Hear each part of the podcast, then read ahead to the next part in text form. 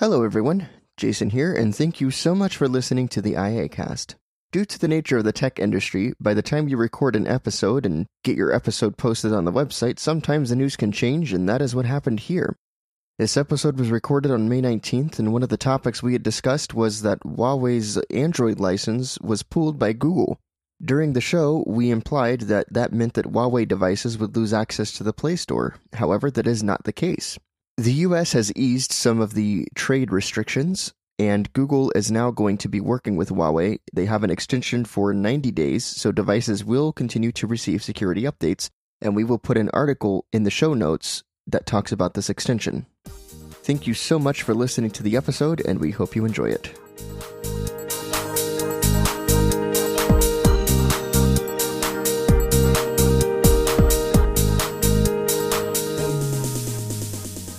Hello, everyone, and welcome to episode 118 of the IA Cast. And this week I'm here with Aleeha Dudley, Hello.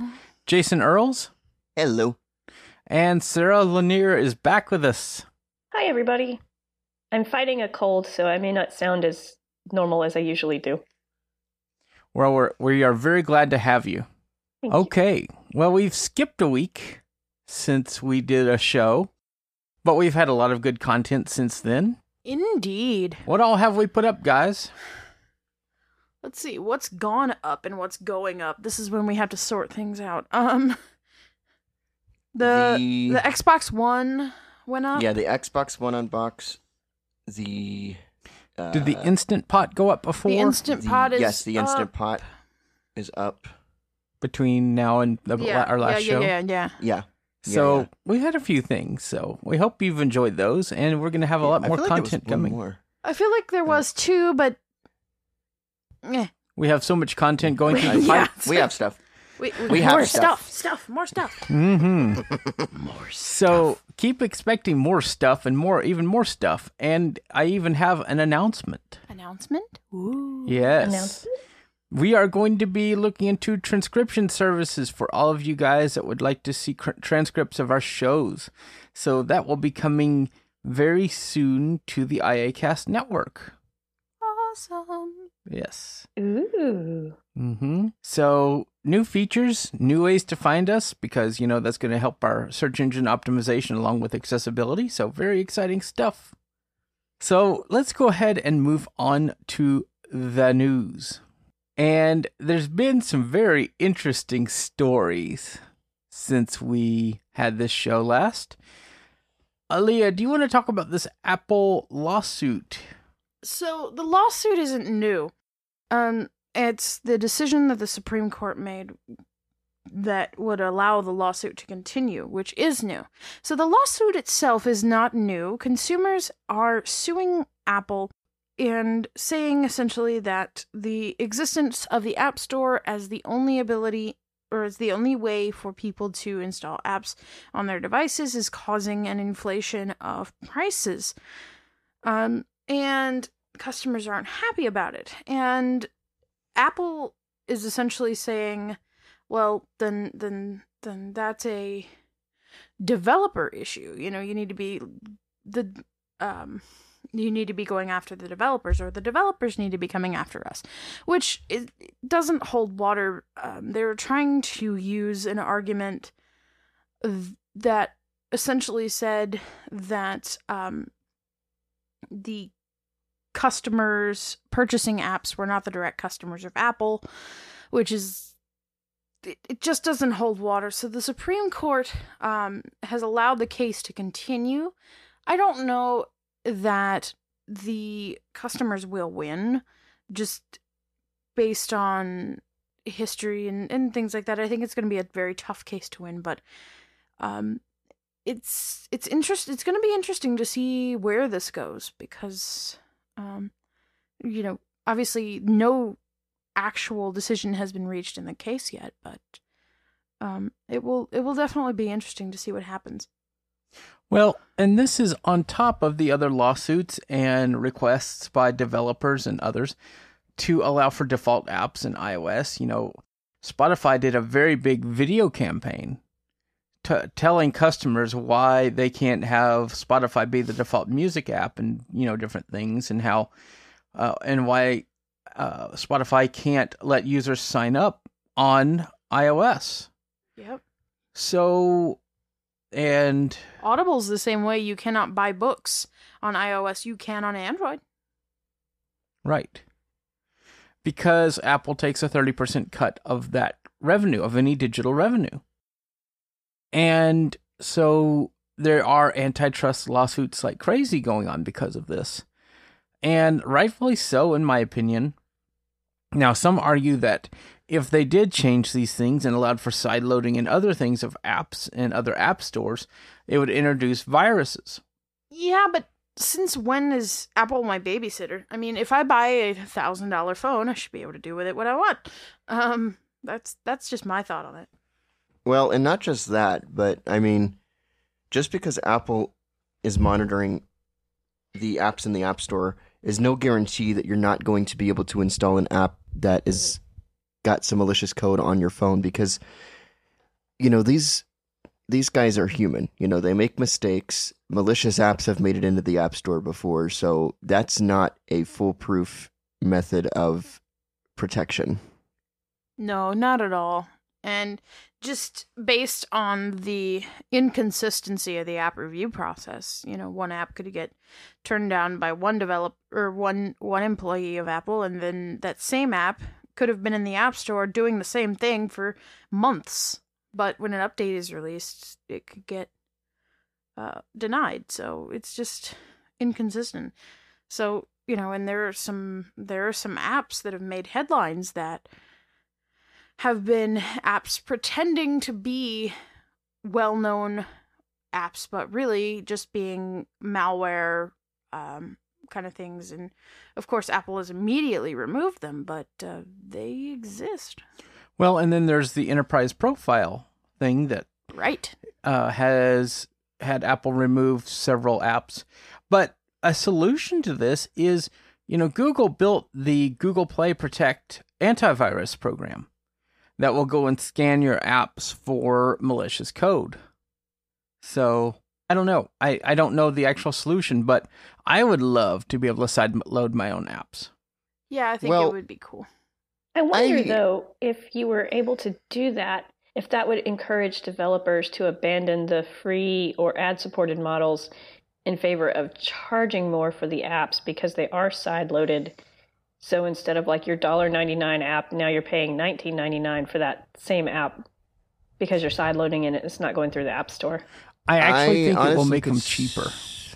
Yeah. Yes. Because I feel like it's the App Store right now, Sarah, that's encouraging what you're saying about you know developers charging more for their apps because of the way um, Apple manages it. You know their cuts and everything. I mean, you've got apps like um, uh, I, I think Spotify even is encouraging their users to sign up outside of the App Store by They raising the price for iOS users to 13 bucks a month because of all this. And I and Spotify's not the only app that's that's that's doing this.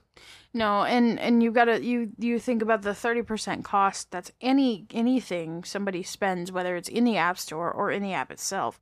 Apple takes a cut, and then you also have, which is small change for many mainstream developers, but not so small for some uh, blindness specific or disability specific or niche developers, is the hundred dollar a year developer cost. Get in the door card. Right, right. So there is that cost, even though it's very small to most, but um, it's definitely there.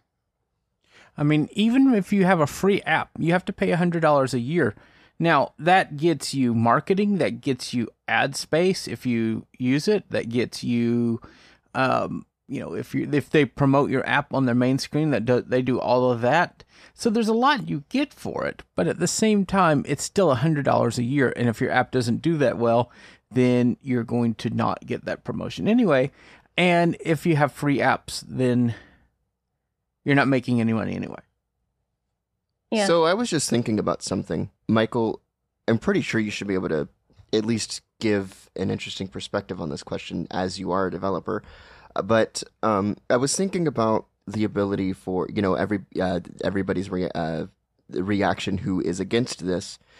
A lot of it is, you know, security based. Oh, side loading apps on your device is going to introduce viruses. It's going to open you up to a whole host of other things. And while that's true, iOS is already sandboxed, right? So couldn't Apple, you know, continue doing that and then continue to allow apps to not be able to access the entire um, operating system like they might be able to on other platforms? you they could do that but i think that customers would get a little upset because if if you have an app that needs access to certain information such as your contacts or other things and if it's side loaded it can't have it that might make customers a little upset Well, technically, they could make it just as if it was the App Store, where you had to ask for permission. But at the same Yeah, that's what I'm saying. at the same time, what Apple could do is what they do on the Mac, and that is make it to where you can make out of App Store certified apps. So they go through a review process, and uh, you put your certificate behind it. So you're digitally signing that app, and the OS will only run it if it's signed, depending on how you have Gatekeeper set. And that allows for security. If they did that on iOS, I think that they would be in a good spot. That's just my thoughts. But we need to go ahead and move on to our next topic. And that happened today. Apparently, Google has pulled the license of Android that Huawei uses. So Huawei can now no longer use Android on their devices. somebody cue the funeral dirge ladies and gentlemen Now, am- I think technically they can still use the open source yeah, they can still use the- Android. they- yeah, they can use open source stuff, but they can't use things like the Play Store um, right and I guess other Google services. which is a good portion of Android now. yeah sure Well, is. yeah. Um, I actually read an article a while ago where somebody from uh, I forget where it was. If I find it, I can I can post it on Slack or something. But um, basically, Huawei was talking about how they were sort of trying to prepare for this eventuality anyway by developing their own operating system. And I just, it's interesting that this is official. You know that this is actually happening now. I just wonder how ready they are uh, for it because it's not really been all that long ago. Like it's only been a couple months, I think. Well, what does it say about the credibility of their organization? Not much. I I mean, even if I could get one of their devices, I wouldn't want one. Especially after this. Do you think this has any political move on Google's part? I don't think so. It could, but I feel like it is. We don't want our technologies in devices that may be compromised. So, my question to you guys and everybody in our audience would you buy a phone that Google, the, the, the ones who want to know everything, decided we don't want to know about that and remove their license? Would Yeah, you? I personally would not. No. That, that, No. That, that just feels like I'm I'm doing a little bit worse than buying a Facebook portal, if you know what I mean. Um, Well, the interesting thing is, you know, they just came out with some amazing hardware this year. Some great laptops running Windows 10. And now, will that be the next thing? Will Microsoft pull their Windows license? I don't know. But, you know, they came out with that. They came out with their, uh, the folding phone that they came out with, that they were working on. So, what does that mean? And then all current phones, Google Assistant and Google services will not work on. Ouch. I, I think there are going to be some really angry customers demanding uh, compensation for this because what if you had one of these devices and your whole Google life? I mean, your whole. We, we talk about how we're so embedded in the Apple walled garden, and then, you know, people are the same way on Android. So, what if you had all of your life embedded in Google services and then, nope, no more? And You're then gonna have to about the replace your people who- device. Sorry, Sorry, Sarah. Aleeha. I thought you were finished. um, but what about the people who don't know where their phones come from? I mean, you know, you've got a, a good segment of the population that goes to the carrier store and says, I need a new phone. And so they may not realize what manufacturer actually makes their phone um, because either they're not observant enough or they're going to get, you know, whatever they feel is the better value.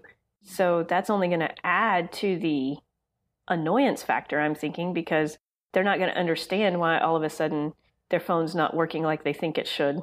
Yeah, definitely. Yeah, that's definitely an interesting point that you bring up because I have come across some people who not only don't know who makes their phone, but they don't even know what phone they have. Period. Like But they they, don't may need know to. that it runs Android, but that's it. Like that, that that brings that brings me to mind of the Big Bang Theory episode where Sheldon's in the computer store and he says and he and he's trying to help a customer and he says, "Now what kind of computer do you have? And please don't say a white one."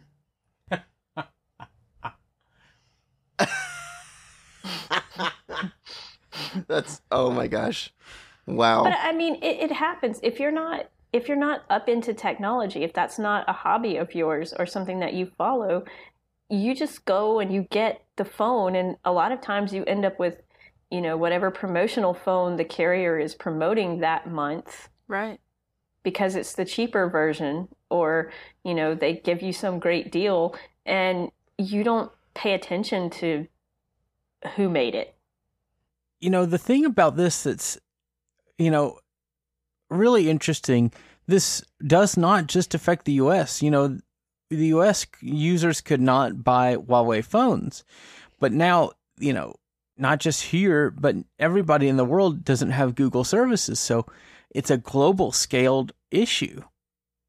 So I don't know. I I'd be very curious how other people around the the world feel about this, and I I hope they let us know at feedback at iaccessibility.net.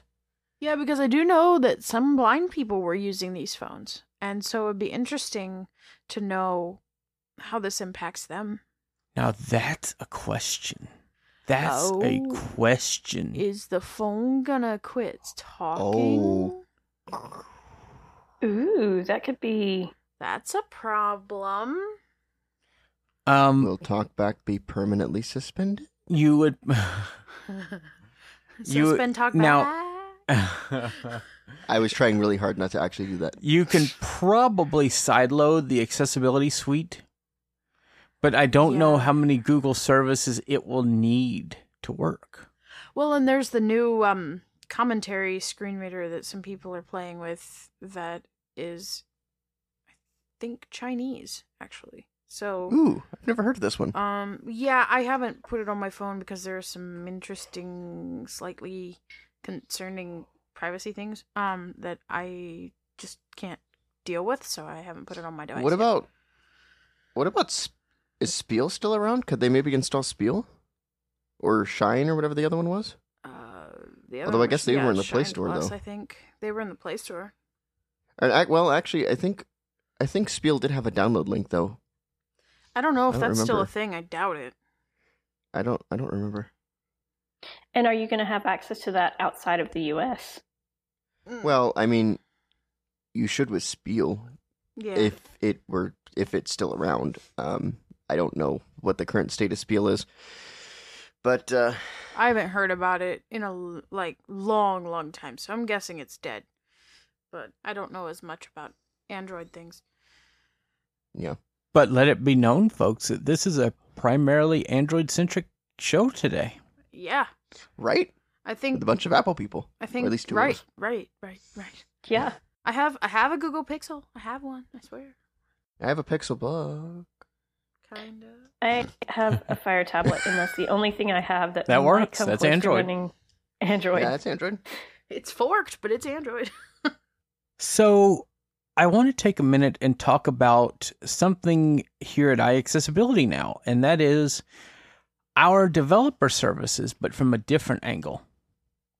One of the things that we do at iAccessibility is we do really well is we really promote our community. And so we would like to see more folks join iAccessibility that are interested in learning to develop or know how to develop apps to help us build a developer team to build amazing and useful products that can enrich the lives of everybody that uses them. So developers would work on apps like Pocket Braille, VO Starter, and uh, others, even the iAccessibility app for iOS and Android. So if you are interested, and want to get some experience developing, send an email to feedback at iaccessibility.net and we can give you some tasks to try to see if you can develop and to improve your skills.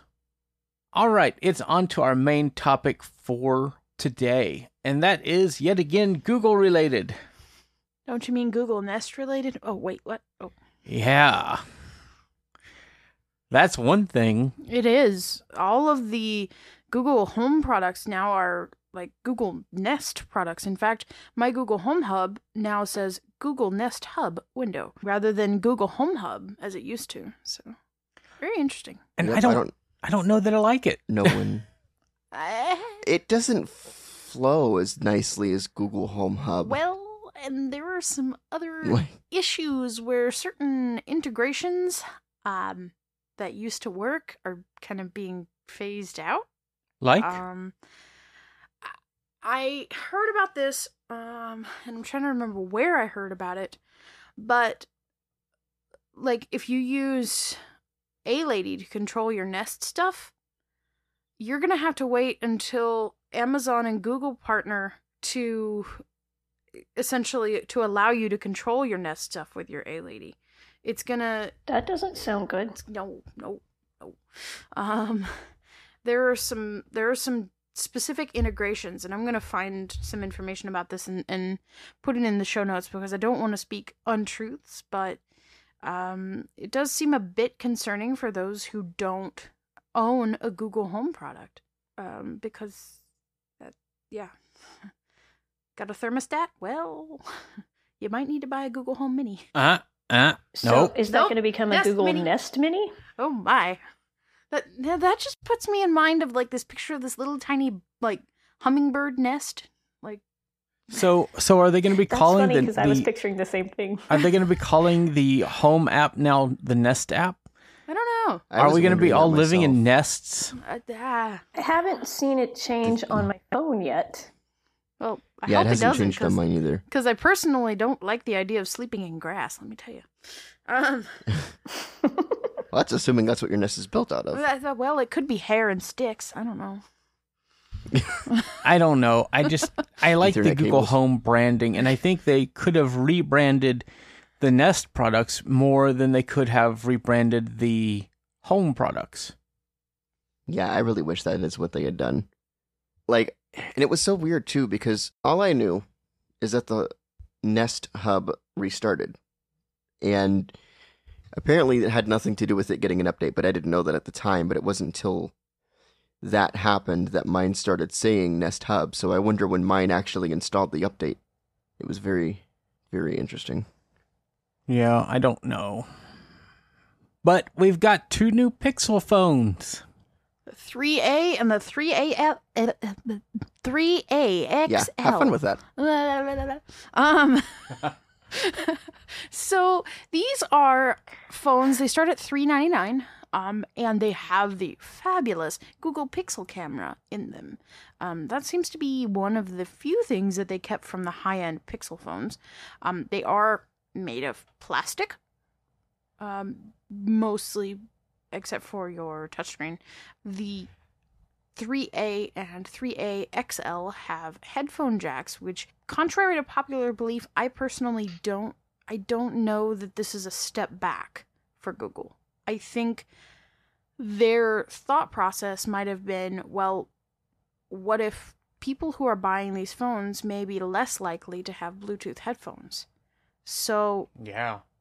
We need to do something so that they can have access to their audio. It does still use USB C, but there is no wireless charging. So, um, and a slightly slower processor, but to the layperson, that's not going to matter. Well, I think it matters a little bit, but it's not going Apps to like Definitely start up slower. yeah apps are gonna apps are gonna start up slower i don't know how impactful that's going to be to something like talkback but Uh, well, I mean, if TalkBack be- can run on the crappy little two hundred dollar Samsung, whatever, it Well, can run okay. on. I mean, it, it won't run as well, but I don't think it's going to be a stop point for TalkBack. yeah and the don't the phones come in two sizes? Aren't they 32 and 64 gigabyte sizes? No, no, uh, only Oh. one size. And I Wow. believe that's sixty-four. I want to say Like for me, that would work. that's respectable. I think it's sixty-four. Um, I think you're right. Um, and I know that they have contracts with. Um, you can buy them at carriers. Uh, though apparently AT and T is not one of the character car- carriers in the U.S. that you can purchase these play. phones from. Characters? get it? They didn't want to play. Yeah, I, I got that.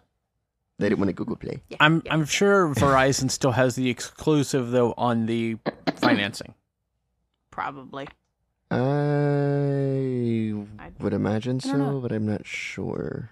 So these phones are nice if you want a more affordable alternative, and they are good. That's the thing, They guys. really They're are. good phones. For what you're getting, you're getting a good phone. I haven't seen one yet. I'd like to see it just to check it out, but I like my Pixel 3 XL. Oh yeah, and and and the nice thing is they're running stock Android. So for those of us that are a little bit of a stock Android snob, me now. Me. uh, hey, I tried to convert you a long time ago. yeah, To be like, well, no, I'm going to try Samsung. and you see how that worked. Th- okay. I do. I don't like it. Some people do. Some people are in love with Samsung. I'm not. Well, they Personally. make very nice looking phones. Yeah, it un- looks unless nice, they but- fold and they. then- Well, then they- and they fall. Well, You- supposedly you gotta know when to they've fold them, don't you worked know? on that. I'm sure they're working No, you on got to it. know when to. I just feel like the They are, technology is apparently. too premature. Um, but but, But they had to come out and say they had it. yeah, yeah. Uh, Yeah, because apparently they don't have any Google based competition anymore. Oh! ouch. Anyway, for those in favor of a stock Android experience, the 3A is really nice. Exactly. And I'm honestly really glad that Google has done this because ever since the, what was it, the Nexus 6, I think it was, when the uh, starting price was 599 or 600 bucks, 699, something like that. I was like, Google really needs an affordable option because that was one of the great things about the Nexus phones is because they were affordable phones. They weren't crappy. They had, you know, very decent specs, especially for the price. And it really got you into being able to use the stock Android. In fact, when before I got my uh, iPhone 4S at the time, if it weren't for the availability of the Nexus phones, I may not have had an accessible phone that was able to do what I want, running a version of Android that I knew was going to work well with TalkBack. So I was all I'm I always have been and as far as I can see it right now, always will be very fond of that line of phone. So it's very awesome, to, in my opinion, that Google has brought the Pixel 3A and 3A XL. A, a, it, yeah, 3A X three axl into existence. Very very nice, even if it is polycarbonate. I'm sure it feels pretty decent because I felt some pretty nice feeling polycarbonate products. Yeah, and so there were some great other announcements at Google I/O this time, and those had to do a lot with uh, deafblindness and other accessibility features. Believe it or not, they talked about this new live captioning features that will be in uh, Android Q that will caption videos anywhere in the OS and I believe audio as well. What are y'all's thoughts on that? I think that's really, really neat. It'll be interesting to see how well it does, and I hope that it will play nice with TalkBack, because, I mean, that that would be kind of, kind of, um, I, I, I, and and and I'm still disappointed about Braille, and I, I, I worry about the deaf-blind user being able to use the Android platform very efficiently, and and so I don't know how this would work with Braille, um, as far as outputting the captions, but it would be interesting to to know that. I think if it's done well, that it would be beneficial um, and reach a segment of the population that otherwise might not have access to that information. But if it's done poorly, it could be detrimental to that same segment of the population. And I, I think before I form an opinion on what I really think about it, I'd want to hear how it worked and how accurate it was. Because I know, like, the transcription for voicemail isn't always accurate and has lots of holes in it. So Yeah. I would hope that that wouldn't be the case for this type of transcription. Yeah, but it, it's interesting because I went to a podcasting session at Access U this week, and I I always thought it was if you're going to do it, do it right or not at all. But the consensus is some transcription is better than no transcription, and that's just fascinating to me.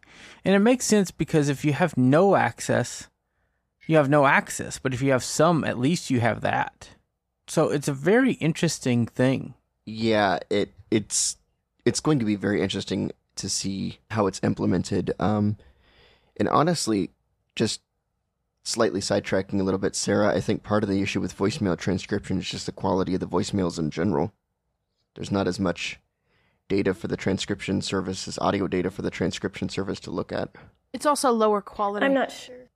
Well, yeah, that's what I'm saying. Like the voicemail itself is lower quality, Yeah. so it's not able Yeah. to distinguish what you're saying as clearly as if you were using dictate. Right. And of course, you've got the disadvantage that if you're not going to get punctuation unless the caller literally dictates that punctuation into your voicemail. So there is that as well. Well, it's interesting that you say that, Aleeha, because that's true of Apple's voicemail transcriptions, but it's not necessarily true of carrier transcriptions. Um, when I get a voicemail, I'm on T-Mobile, and when I get a voicemail, and I don't think I can turn this off, unfortunately. Either that, or I I, I can't make my iPhone use T-Mobile's transcriptions eh, to appear in visual voicemail, which makes me sad. But anyway, they send me a text message. So like, let's you know, if your phone number was like one through zero, you know, one, two, three, four, five, six, seven, eight, nine, zero, it would show up as a text message from that number, and then it would say one, two, three, four, five, six, seven, eight, nine, zero, and then it would like, it would show me the transcription in the message. And I did some testing on this. If you pause when you speak, it at least is smart enough to insert periods so that you don't end up with the Apple situation where you end up with a giant run on sentence for voicemails. And it actually, of course, because it's pausing, it's making it a lot nicer to read with screen readers like VoiceOver than it would be with Apple's implementation. So they kind of can do some punctuation. That's actually cool, Jason. I wish I had access to that. Yeah. I mean, and and what does it do? For example, Apple's voicemail transcription when it doesn't know what you said, it doesn't guess. Oh, yeah, it it's just a bunch underscore, underscores. underscore, underscore, underscore. What does T-Mobile do about that? Or does it just Um, guess? I Or have you paid attention? That's likely. I think Just kidding. I'm gonna need to do some testing with that actually because I don't know. I think it I think it uses dashes, but I'm not I'm not sure. It might just skip it. No, I'm not. I'm not sure. Now, I have a random question that I don't know if you would know the answer to, Michael, but I know a lot of times, um, especially during severe weather, like our local TV station will turn on a transcription service for um, those who are deaf or hard of hearing, and that captions everything that the meteorologists are saying. So, would Google be using something similar to that for the video transcriptions? Or are they building this from the ground up? ground up. They're actually, I believe, using the same thing that they use for the YouTube live cap uh, captioning, which is meh. Boo. So if you tap on a YouTube video and you end up because I've had this happen. I've looked at a YouTube video and then voiceover starts reading what's being said as Ah. it's being said in the um in the video. Almost li- it, it, it behaves like a live region. So that's their uh that's the um That's it. YouTube live caption stuff. Now, think about how powerful that is. If you have a braille display, Oh yeah, it would be great if you have your message display time set properly. Um, Yeah. Like I've I've seen that be really accurate actually. actually, that will update when the. Uh, it won't change the message time.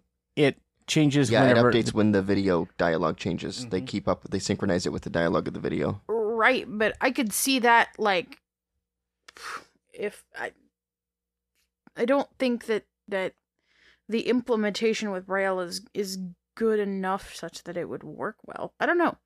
But Possibly on iOS. maybe maybe. That's a big maybe. There are some serious Braille problems in iOS right now. So, in other news, the Google Assistant got some big updates. It got big updates and it got smaller because it's now going to be on device. And we're not sure if that's going to be on all pixels, but it's saying the new pixels later this year will have it. Boo. So, I would hope that they're going to bring it to our pixels as well on, That'd be on nice, but Android Q. I doubt it. It's annoying, but but I definitely doubt it. And as somebody who's not going to be updating my phone next year, I don't think. Just that's sad. But I think when yeah, the, I wish. go ahead. I was just gonna say, yeah, I wish they, they, they, they would bring that over to their older um, phones. At least the Pixel Three, if not the two. But I feel like that should be something that the Well- two would be able to. It's very interesting do as because a lot of their camera technology they bring backward, like this new uh, night sight feature, is going to be ported back to the Pixel 2 and earlier. So I kind of hope they keep with that. Well, another interesting thing about Google Assistant, have you guys heard of? Um, did you guys see that they're working on? I think the project is called uh, Euphonium or Euphonia or something like that. I think it's Yeah. Euphonia, Euphonia. and it's designed to make Google Assistant better able to um, understand you if you have something like ALS or you have some other um, yes. speech. and Yeah, they that's showed a really demo. neat. issues going on. That'll be good, especially for people who have thicker accents that it doesn't quite understand. And then one of the things that's interesting is they're bringing duplex to more things. Online, you can order a ride online. You could do all kinds of things, and duplex will now also screen your calls Interesting. So does it talk to the robocall for you? Like, or no, person. I'm not interested in that, and this is why. You can make it be you on your behalf. That's interesting. I wonder. I don't know how that would work, depending on the complexity of conversations. Yeah. Well, if a conversation gets too complex, I think duplex turns it over to a actual human. Yeah. But there's really some neat Google Assistant features, and this just shows how far behind Siri really is. Yeah, it kind of does. Yeah, we need on-device Siri. Do we know if these new features are going to be available to i? Because I, I know that we at least in iOS do get some duplex features with Assistant. I'm not sure how much we're going to get. So I'm I'm one thing that is also new is that you no longer have to try to summon your Google Assistant when it has an alarm or timer going off. You can simply say stop. So for those of us who That will be wonderful. are incredibly good at rolling over and yelling, "Hey lady, stop." when it's 5:30 in the morning, um not so good for us, but for others it's it's pretty good. So they came out with some really cool stuff, and it's Google's developer conference, so I'm sure a lot of the things were developed were dedicated to developers. But it's just very exciting to see what kind of stuff they come out with at these uh, conferences.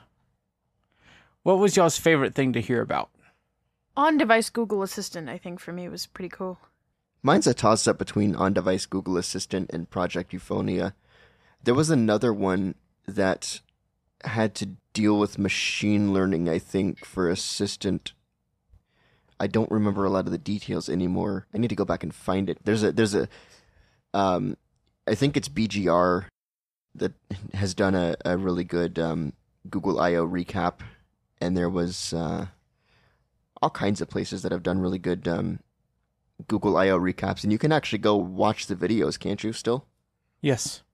I like the stop feature because I'm always setting a timer in the kitchen, and it would just be so much easier just to say, got it, or stop that, than to have to say, hey, to the assistant. they need a feature like if if if your um, assistant is far enough away from you, if it doesn't stop, you could be like, "Don't make me come back there." it eventually stops your alarm.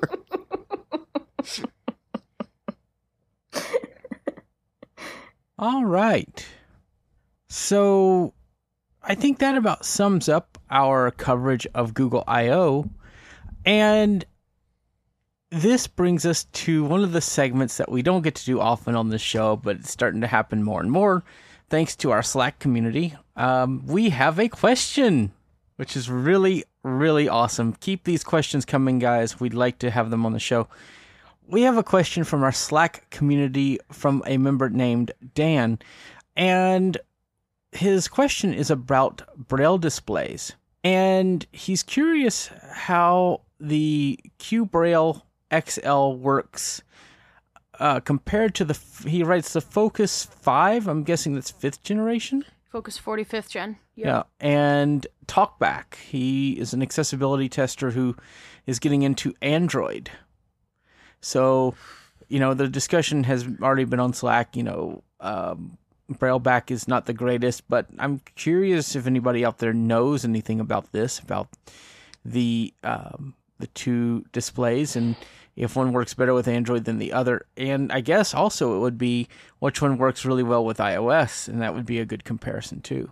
I know there's a lot of love out there for the Focus, um, and I I've never been a Focus fan. I just don't like their displays. I'm just a thing that I've I've held on to stubbornly, but I like the Q Braille a lot. I really do. It is a really fancy display. Um and you can do a lot with it. So I I'd be interested to know if anybody has successfully used it with Android and and doing some of the um, keyboard commands and navigation and things like that. Yeah. So thanks, Dan, for the question. This is really awesome. So I have a Focus Braille display, but I have not paired it with my phone very much. Um, so I, and I've never seen a Q Braille, so I don't know how they even compare just in normal display use. so if you have thoughts on this, send them to feedback at iaccessibility.net. Or the IACast channel on our Slack community, Yep. Sla- uh, iaccessibility.net slash slack. or both places. Yes. Yes, both is good. Both is great. All right. Well, that's going to do it for this episode of the IACast. And to end the show, Sarah, what is your pick for the week and where can people find you online? So um, people can send me email at sarah at iaccessibility.net, um, and Sarah is with an H. And people can find me online on Twitter at bioinstructor. But if you request me, please send me a message because it is a protected account. And my pick for this week is the iHeartRadio skill for your Amazon device or your Google Nest device. Um, I stumbled on this skill and hadn't really used it very much uh, until the past week and a half, two weeks ago. And now that I have discovered it, I have found a couple very favorite radio stations. So um, my devices are getting much more of a workout than they normally do. Awesome. Jason, what about you? What is your pick and where can people find you online? My pick is Netflix. And I picked Netflix because while I've had it for a while, even though I I feel like I'm like the only one on the show right now who can hear a difference, but I've never really been You are. It's too okay. impressed with Netflix's audio quality. Um, I always felt like the highs were a little muted, a little held back from other services like Hulu. Um, but Netflix has recently implemented a new codec. I don't remember what it is, other than it does support adaptive streaming, which means it can adjust to your internet speeds and stuff. But it sounds really, really, really good. I definitely hear a difference. It sounds a lot closer to like a DVD or Hulu than I have ever heard from Netflix. And um, I was watching part of a show on my Ambeos, which I love my Ambeos for music playback and everything. Um, and it just it sounded amazing. It was awesome. So um, I definitely encourage those of you who, um, and, and, unless I'm the only person, those of you, if you exist, who could hear a difference, check out Netflix because it really sounds awesome now. Um, and as far as where people can find me online, you can find me producing content for iAccessibility. You can email me at jason at iAccessibility.net. You can search for me on Twitter. That's JDE91, Juliet Delta Echo 91. You can also search for me on Facebook. Just search for Jason Earls. And if you do decide to add me, please let me know that you have found me from the IACast network. And I'm also, of course, around in our Slack channels at iAccessibility.net slash Slack. All right. Aleeha, what is your pick and where can people find you? My pick for this week is a nice little shiny gadget that actually should have been in our news section. But since it's not, I'll talk about it right now. Anker has released a little dongle for $30. Yes, ouch, ouch, ouch. Price tag. Um that will convert a lightning connected headset into a USB C connected headset. And so this works really well for those of us who have Ambeos and and if you don't know what those are, see my pick from last time. For those of you who have Ambeos and you have something like a Windows PC with a USB C port, or one of the newer MacBook Pros, or an Android phone or tablet that has USB C on it, you want to use those Ambeos on those devices because, you know, the Ambeos were very expensive and, you know, you want a little bit more than one place to use them. Well, this adapter solves this problem, and, you know, 9 to 5 Mac was a bit the person who wrote the article about this was a bit snarky and was like, "Oh, this is just expensive, and I don't know who wants this, but whatever." And conveniently, Anker sold out of them until May. What was it you saw yesterday, Michael? The thirtieth. Yeah. So apparently, some people want them, and I am Well- one of them. It's very sturdy, very th- uh, thick cable, very nicely built, and it works pretty well. Has some quirks with my particular Windows machine. Sometimes I have to switch the sound away from the dongle and back in order to get the sound to the headset. And man, when I plugged in the headset for the first time, for some reason Windows had my volume cranked and my ears died just a bit. um, but Yeah, those Ambeos are so loud. yeah, they are. Oh my goodness. Yowza. Although I do have to say though, like I, I feel like when nine to five Mac was writing that article, they may have been thinking about somebody who was trying to just use like the Lightning AirPod, uh, Lightning earpods. Look at me Yeah, inventing maybe. products. um, I don't know if it would make too much sense for that. I mean, I can't you know judge if that fits your needs. That's fine, but an adapter something expensive like the as much as Ambeos or the headset. yeah, but something expensive like the Pioneer Rayz or the uh, I think it's Pioneer, but the Ambeos, it, the urBeats. I could totally see it. I'm going to be getting one of these things. Yes, you are.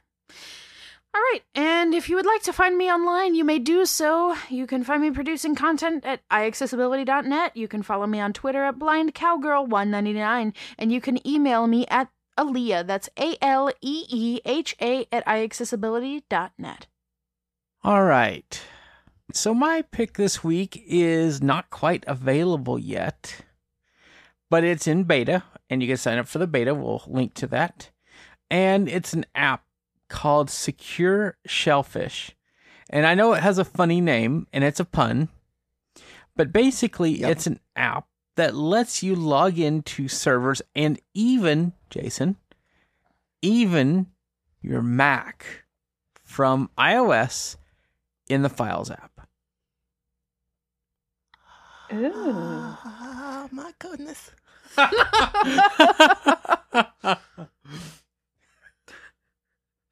and with some how to guides that I'm going to write on iAccessibility, you can even make that be a Mac that you leave at home when you go out on the road.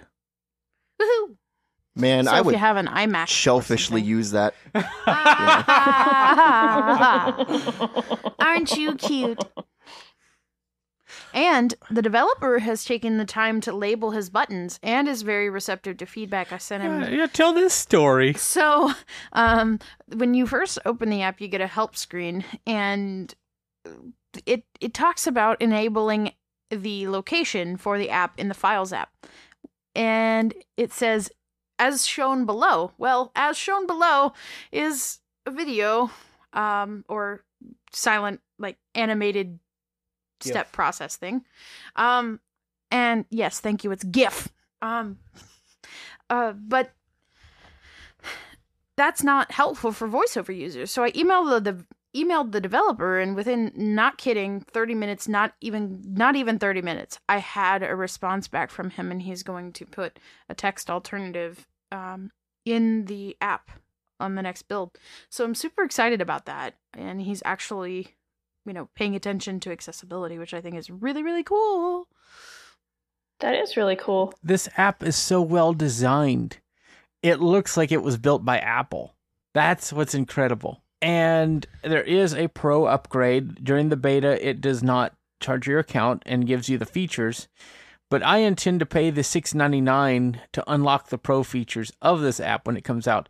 It has iCloud support, guys. So you add a server on one device, you get it on the rest. That's so cool. And SSH. now is that and six ninety nine a month, Michael, or is that a one time? One time. Oh, I think Jason's happy. oh my gosh! I wonder if there's still um beta slots. I don't know.